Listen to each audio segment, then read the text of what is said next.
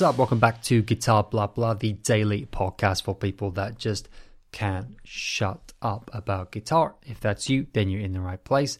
And be sure to check out axes and blades.com for even more guitar-related content. Today we're actually taking a look at something that, crazy as it sounds, isn't from the guitar world exactly, it's from the keyboard world. But don't switch off just now. I promise, one, it's relevant to the guitar world in multiple ways, and two, it is interesting. I swear, I know it doesn't sound likely right now, but it is. You fellow horrible, sneering guitar people making jokes about keyboards, probably.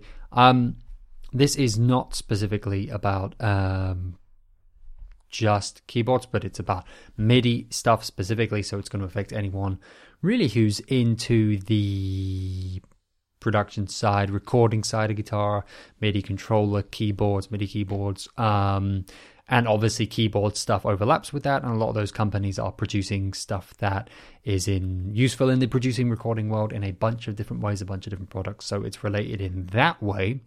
But even if you aren't using a controller keyboard, a MIDI keyboard, whatever, still useful, because this actually covers a subject and a brand in particular that is particularly pertinent to discussions in the world of guitar gear. What is that topic that we're talking about? Copying. That is the topic. And of course, if we're talking about copying, which brand are we going to be talking about? I'll give you 3 seconds to guess. That's right, it involves Behringer. Fair enough, not fair at all to classify the brand that way.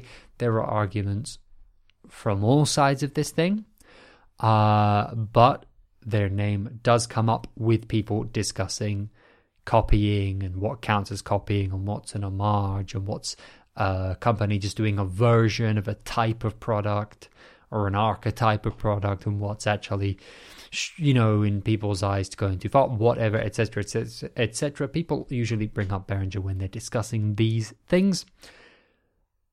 Like I say, from all sorts of angles, not necessarily just from one angle or with one opinion on Behringer and the topic in general. There are a whole host of opinions about this and about Behringer in general. A very positive Behringer-related subject was something that came up, which was really cool. I enjoyed it on the Spectre Sound Studio videos where Glenn was talking about, you know, it's metal, and for metal, there's a bunch of really cool fancy equipment, but it's metal and it's pretty raw and nasty. And you don't always need the fanciest stuff, especially if you're just starting out or you're recording at home. And actually, sometimes the best gear, regardless of where you are and how much studio equipment you have, sometimes the best gear for certain sounds in the metal world in particular are some gnarlier pieces of gear and some cheaper pieces of gear and some pieces of gear that just get the job done and have their own little sound to them. And was using a cool little Behringer, a couple of pieces of Behringer gear to record guitar in that segment that he's brought up a few other times, and gets a really cool sound out of it. And it's a nice example of how some inexpensive, to the point gear can really get a good job done in certain situations. Absolutely. In fact, in many situations. So there's a positive one. I guess the way that it's brought up in a perhaps less positive way, but again, argued small side with Behringer is their pedal range, particularly their kind of infamous pedal range in all the different colors. So they kind of look like Boss pedals, but they quote unquote copy or quote unquote pay homage to whatever side of it you want to take, follow, take inspiration from, however you want to word it, a bunch of different famous beloved pedals in the guitar market, and kind of remake them for like $40 or something. They were like the original of what you see, I guess, right now from a whole bunch of pedal companies, whether you're going Joyo, whether you're going Amazon Basic pedals. And yes, all of these are basically rebranded boxes with the same thing on the inside, as we are finding out right now about the Amazon Basics pedals. Go and check all of that out if you're not following that, or just don't, because yeah, it's all a bunch of, you know, pedals that are really cheap and they're basically fine, but basically not that interesting. That's if you're interested in my opinion on it. I actually enjoyed this side of the conversation about how it affects us as an industry and what we feel about it, more than I do about what does this pedal that costs basically nothing sound like compared to this one like probably not that good, but maybe fine, because pedals can be produced reasonably cheaply abroad, even if they have some semi-decent time-tested circuitry going on in there. So, you know, it kind of just sounds fine, but do you want to buy that product or do you not? Does it bother you where it's from or does it not? That's kind of more where the conversation is for me. I don't really care. I never watch any of these videos about, like, here's the new Joyo, here's the new NuX, here's the Amazon Basic. I already know what's going to happen. I don't really care. But the conversations about it, I do find interesting. And so how does Behringer come up again, and why does it come from the world of keyboards this time? Well, a bunch of you might be familiar with the company Arturia. They make, for example, MIDI keyboard sequences, all of this sort of stuff. And one product they make is called the KeyStep controller. In their step range, they have a range of products called the step range, and they have one called the KeyStep controller. Popular, liked, well reviewed, all of this stuff, generally considered a good quality product. And Behringer just recently announced a new product called Swing, that is a MIDI keyboard sequencer that some people have said just looks exactly like a one-to-one clone of the KeyStep controller from Arturia. Not a thing that's close to it, not a thing, but you know, the buttons are all laid out in the exact same way, in the same shape, size, and everything. This is what people are saying. People are saying that it is the exact same looking thing. And usually these conversations sort of go one or two ways. They either go, there's some kind of legal action, that absolutely happens, or people in the community talk about it. But in an interesting turn of events, the CEO and co-founder of Arturia actually came out and publicly talked about it, and they did some kind of posts about it, put out a statement about it, and sort of hinted at it on their Facebook page and stuff, basically confirming that there was no partnership between Arturia and Behringer, saying we worked really hard to create the step range. We put a huge amount of time, effort, money into doing every single aspect of this, imagining this product, developing, redeveloping, testing, getting it out to customers, servicing these things, working out everything that you work out about a product. And of course, they absolutely accept competition. They not only understand it, they encourage it. It's good for the consumer. It's good for people. It's good for musicians. It's so good. And fair competition is great. However, this is not fair competition. That's not what it is, and so they were clearly feeling less than pleased about seeing this Behringer project called Swing coming out that looked so similar to their KeyStep MIDI controller. Interesting. Some people pointed out as well that whilst it's quite common for Behringer to make products based on an out of production product, so they make a product that is based on or homage to or whatever an out of production synth, for example, this is different because the sequencer that this looks so much like, the MIDI keyboard and sequencer, the KeyStep, is not only not discontinued, it's relatively new, it's out there in the world, it's happening right now, it's a product people are buying and using right now, that is available right now, and Behringer made something that looks, according to some people, exactly like it.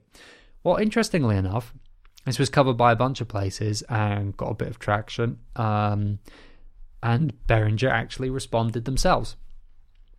And in the fairness of giving both sides of the argument, Behringer put up an interesting blog post that starts in a most interesting way, actually, with kind of just putting their point front and center before you even read it.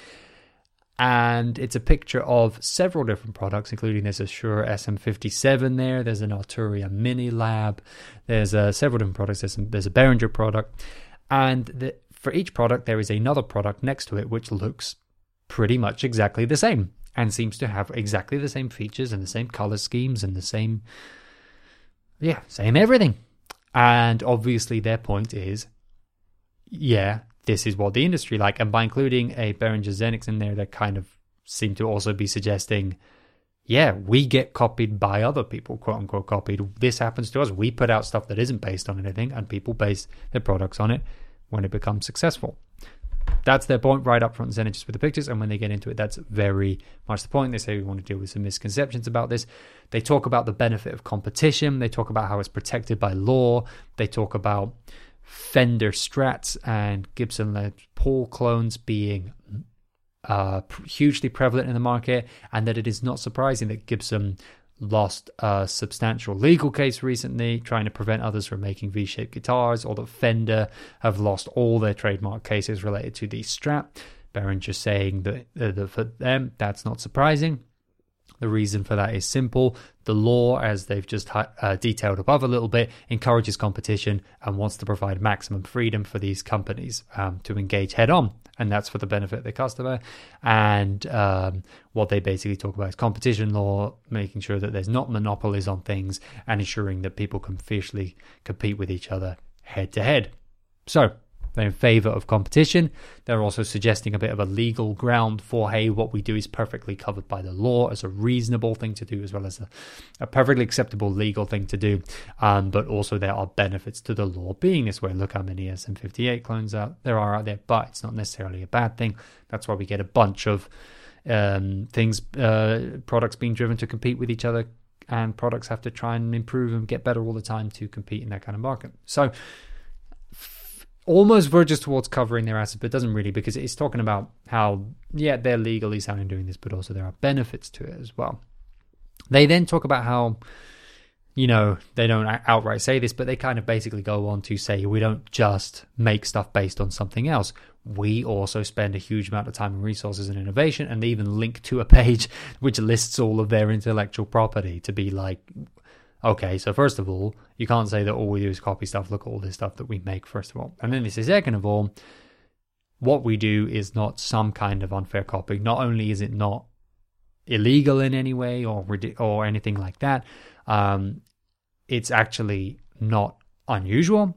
It's actually perfectly normal, a perfectly normal part of business, and it is not problematic in any of the other ways that people are pointing out. We do choose to follow what's happening in the market when there's a successful product or products, and then we build our own version of it with, in some ways. But it's not just that. We follow what they're doing. We follow ideas of what's going on in the market and what's popular, but we add a whole bunch more features. They then talk about becoming partners with Microsoft and Siemens and Adobe and other big companies, because they're pushing so hard with their own innovation and their own digitization and automation. And they talk about how this strategy is very common across any industry. They then say that a lot of their innovation, and this thing I think people will find interesting, a lot of their innovation actually goes into their own highly advanced and automated design and manufacturing processes, on which they are spending hundreds of millions of US dollars, which I think some people will find funny, because it's sort of saying, some customers might not notice just how innovative we are, because a lot of it goes into the automated manufacturing processes, which wasn't really what people were talking about, was it? People were not talking about that. People were not questioning your innovative manufacturing processes. We probably assumed you had very innovative manufacturing processes because you're able to produce things at incredibly low prices a lot of the time. More people were questioning the innovation of the product itself. But to be fair, they did also mention that we do work hard to put new feature sets in. And they then go on to deal with that point, saying that not only is this a common strategy to follow kind of market leaders, but they also say that a lot of these new things, such as this new product they are putting out that's in question, the Swing, a lot of these products people say are so similar to other products, become even more innovative and differentiated when Behringer launches its free music tribe DAW, their new door, their new digital audio workstation, which unleashes a whole bunch of innovative, not seen on each other product features, and other products cannot interact with the free door when it comes out in the way that their products can. Only their products have the full integration. And so it's this full ecosystem of features, including on this new product, that, yeah, just because it looks like the Arturia doesn't mean it is. Plug the Behringer into this door and you'll see that it's a whole interacting with a whole ecosystem of features. It's nothing to do with the Arturia, and the Arturia doesn't have blah, blah, blah. That's what they're saying.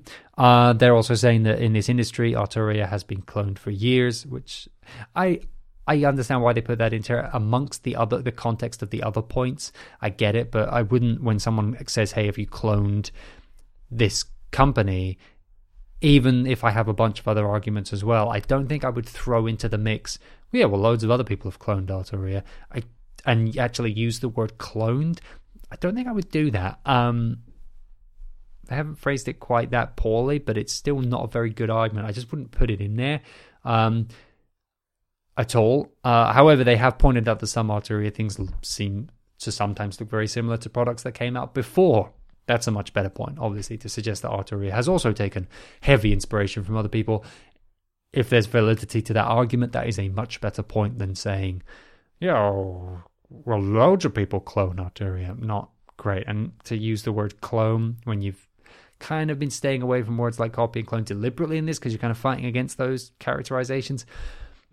The suggestion back on yourself isn't great in that part. I understand in the context of all these other arguments, it's not that bad. However, interesting that you even put it in there. Feels less even like that argument's a bit incompetent to include, and more just at this point I felt a bit like, there's some good arguments in here, but it gets a bit like throwing as much shit as possible at the wall and seeing what sticks. And some of it sticks, but it kind of feels like you also threw a lot of shit at the wall. A great point they make, though, again, with the pictures at the top, this is included. They do then say, equally, our own analog Xenyx mixers and many other products have been widely cloned, and that's actually a very good point. This happens. And they say that, you know, that is what happens, but we're continuing to always deliver innovative products. We do follow our competitors. That can be part of our business, but we also, and we do within that, expect that our products can be cloned and fair play, which is an interesting point. They just outright say our products can be cloned and fair play. Interesting. I mean, that's just straight up, and I do appreciate the honesty and the straightforwardness of that comment to some extent. But again, they don't just say, yeah, we clone other people. What of it? It's not quite that honest. It says we follow our competitors. So that's the language they use for themselves. And then they say, and we expect our products to be cloned. Fair play. Again, nice and honest and expecting, but the language you're using for when your products are taken is cloned. And when you're talking about you're saying we follow our competitors. Slightly different. Not using the word clone for what they do. Wonder if that's a legal thing. Wonder if that's a terminology thing. Although if it is, I wonder why they would say fair play when we get cloned, because then that suggests that I don't know. It suggests a bit of a relinquishment in a layman sense. Legally, I would guess that it doesn't. I would guess this is going to all be legally sound, because I guess there's a whole team of lawyers all over this. And to that point, they do say we're very cautious with this follow approach, and we employ expert intellectual property firms to ensure that we're staying within the boundaries of the law. And we don't ever intentionally infringe any intellectual property. A good comment I have seen in response to this is, there's a lot of talking about the legal stuff here. No one was suggesting that what you were doing was illegal. They were suggesting that what you were doing was shitty and unoriginal and this stuff, and you should have spoken more to that. To be fair, I think the Behringer response does also speak to that. Whether you find it convincing or not is another matter. However, I do agree that this is mostly focused on the legal. Again, that could be because lawyers have pored over this and said, make sure you include this, this, this, and this, and be completely clear about this, this, this, and word it like this, this, this. And it doesn't feel legalese, but it could be very legally signposted and very heavily legally structured. That could be what's going on here. Don't know. Obviously, I am no one to give any opinion on that, but I wouldn't be surprised if that's what it was, and White deals more with that, not because they thought the response was about the legal, the legal issues or a legal discussion about this, because it wasn't really. It was about people suggesting that this was crappy, and even the response from Arturia was about not we will pursue legal action, but was saying this doesn't really seem like fair competition, which can be a legal issue, but they were phrasing it in a way which definitely did not seem like a legal challenge or gauntlet. But anyway, they also then talk interestingly about how they've been entangled with bitter lawsuits and with Mackie and Pioneer, and they won those, but they also do honestly say again that they did lose a court case against Yamaha that was for a very specific design patent, and they say that they genuinely were not aware of that. They accepted it. They accepted it, that was the court came to the decision that they did, and they paid the fees, moved on, and changed their own design. And they also say that, to put it the other way, Yamaha themselves were sued by Dr Dre over their headphone designs, and have had other legal things. There's heated debates between obviously Apple and Samsung and all those things.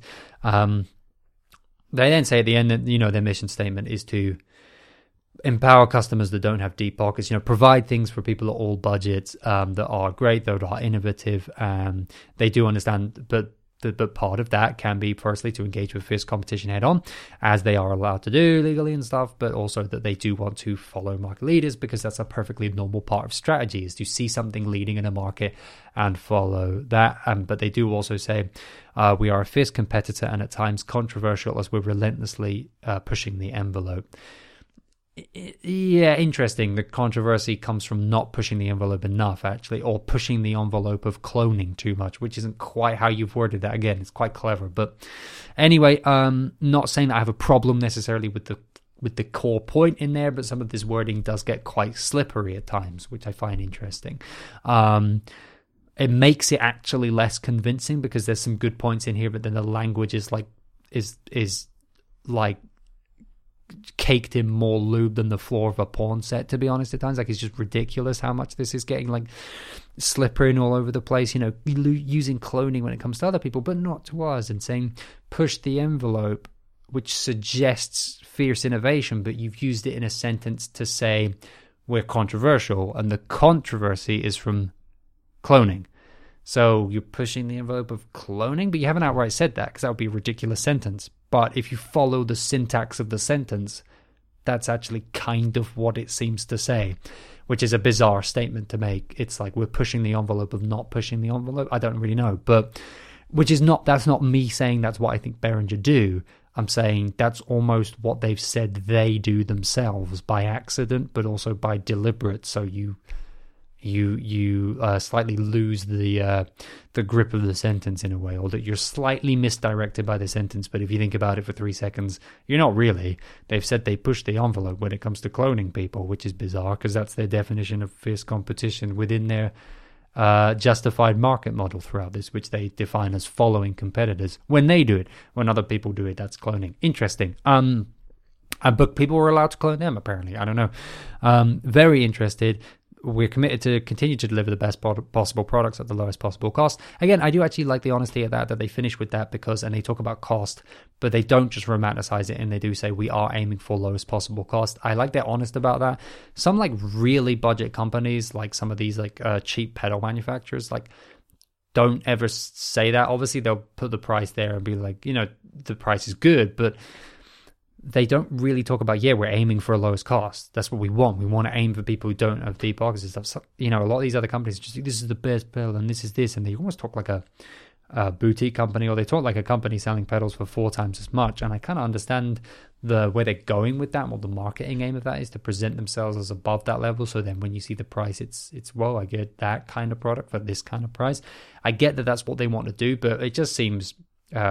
like marketing BS, to be honest. And I do like at the end here that it is a marketing-y statement, best possible products at lowest possible cost, but it's also kind of brutally honest in a way. They're like, we're going to make this thing and it is at the lowest possible cost. That's what we're aiming for. It's where we are. And I actually prefer that to some like I say, guitar equipment companies who are super cheap, obviously just aiming for cheap as fuck and just aiming for making this cheap. And that's one of the main priorities. And then they talk about it like they're fucking Wampler or JHS or something, and we all just know that that's complete horseshit. It doesn't have years of blood, sweat, and tears from someone in a garage pouring over this. It's you clone someone's shit and then you sold it for less because you produced it in a work environment that might deserve some further looking at. Anyway, not that I know. I don't know anything. I literally don't know anything. It's all might. It's all maybe. But there's nothing wrong with providing stuff at low cost. Like, I'm on a super budget. I talk about it all the time. I'm on a budget. We're all on a budget. That's what we talk about. We're all on budgets. We're all on budgets lower than what we want to buy. So there's nothing wrong with that. And buying the cheaper stuff is like not just like an option that a lot of us take. It's often the only option, and having competition within that is important, because otherwise we would have literally one option a lot of the time when we need to get something to record music. So I'm not actually crapping on that at all. I'm just talking about the wording here. I prefer a company just being like, we want to get you something that's amazing and that's great, and we're going to aim for the lowest possible cost so that all of you can afford it.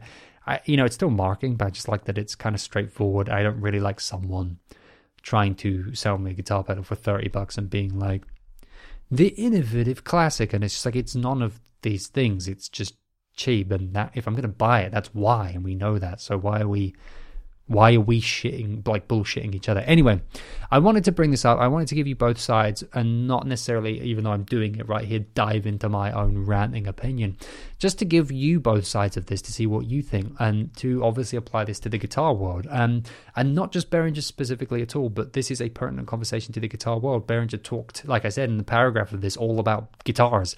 It's imminently interesting to guitar world people. I've talked about it before about what makes a copycat guitar, and I just put it out there because I just am interested in other people's thoughts rather than my own. What are your thoughts on this? Regardless of the company, is this just the way that business works? And if it is just the way that business works, do we feel okay with that, or do we think it should work differently? Do you think that should be a legal issue, like the law should change, or do you think the law should stay in the kind of way that Behringer have stated it here, that allows as much competition as possible and the freedom to do these kind of cloning and things like this, that the law should stay like that, but that we as consumers maybe should choose not to do it? Do you think that only applies to yourself, or do you apply that to other people? Do you see your friends and your gear friends and maybe feel, hey man, maybe you shouldn't buy that because some company worked really hard on it and these guys just cloned it? Or do you feel there's no such thing as just cloning? One company worked hard on it, another company followed them and put their own spin on it, which would, I guess, be the Behringer kind of justification of these things. It varies a lot case by case. It varies a lot time by time, obviously. But I'm really interested in people's general thoughts. So I just thought I would put this example out there because it might have missed us in the guitar world, because it's in the MIDI controller, keyboard world. I thought it would be interesting to throw it out there, not just because some of you will be using that stuff in your own recording, but also because it kind of casts another light and another perspective coming on in the guitar world, makes it a bit more general, just to think about it overall and maybe not think about companies you love and companies you don't like, which can kind of color our opinion naturally. But it's fun to think about, kind of see it happen in another world and then draw out the facts from that and see what, if your perspective changes, see if it adds anything to your perspective, and just provide another way of thinking about this thing, which is, like I said, being talked about with the Amazon Basic stuff right now, and like basically always being talked about stuff with all the products constantly coming out in the guitar world. Gibson, Fender, PRS, all these companies have in some way related to these things. There's lawsuits. There's all these things going on all the time. I write about them. I talk about them. All of you guys show an interest in them whenever they happen. So I'm just curious. I thought I'd put this one out there, show you both sides of it, and then rather give my own opinion, just throw out the questions and just see what people think. I'm really curious to see if this kind of informs your opinion in a different way than just seeing the guitar place examples, to see the wider ones, and especially because Behringer kind of go on to make the wider point when they give their response here. Looking at all these things, Apple and Samsung, and seeing things going on between Yamaha and Behringer and all these other, like Arturia, all these companies.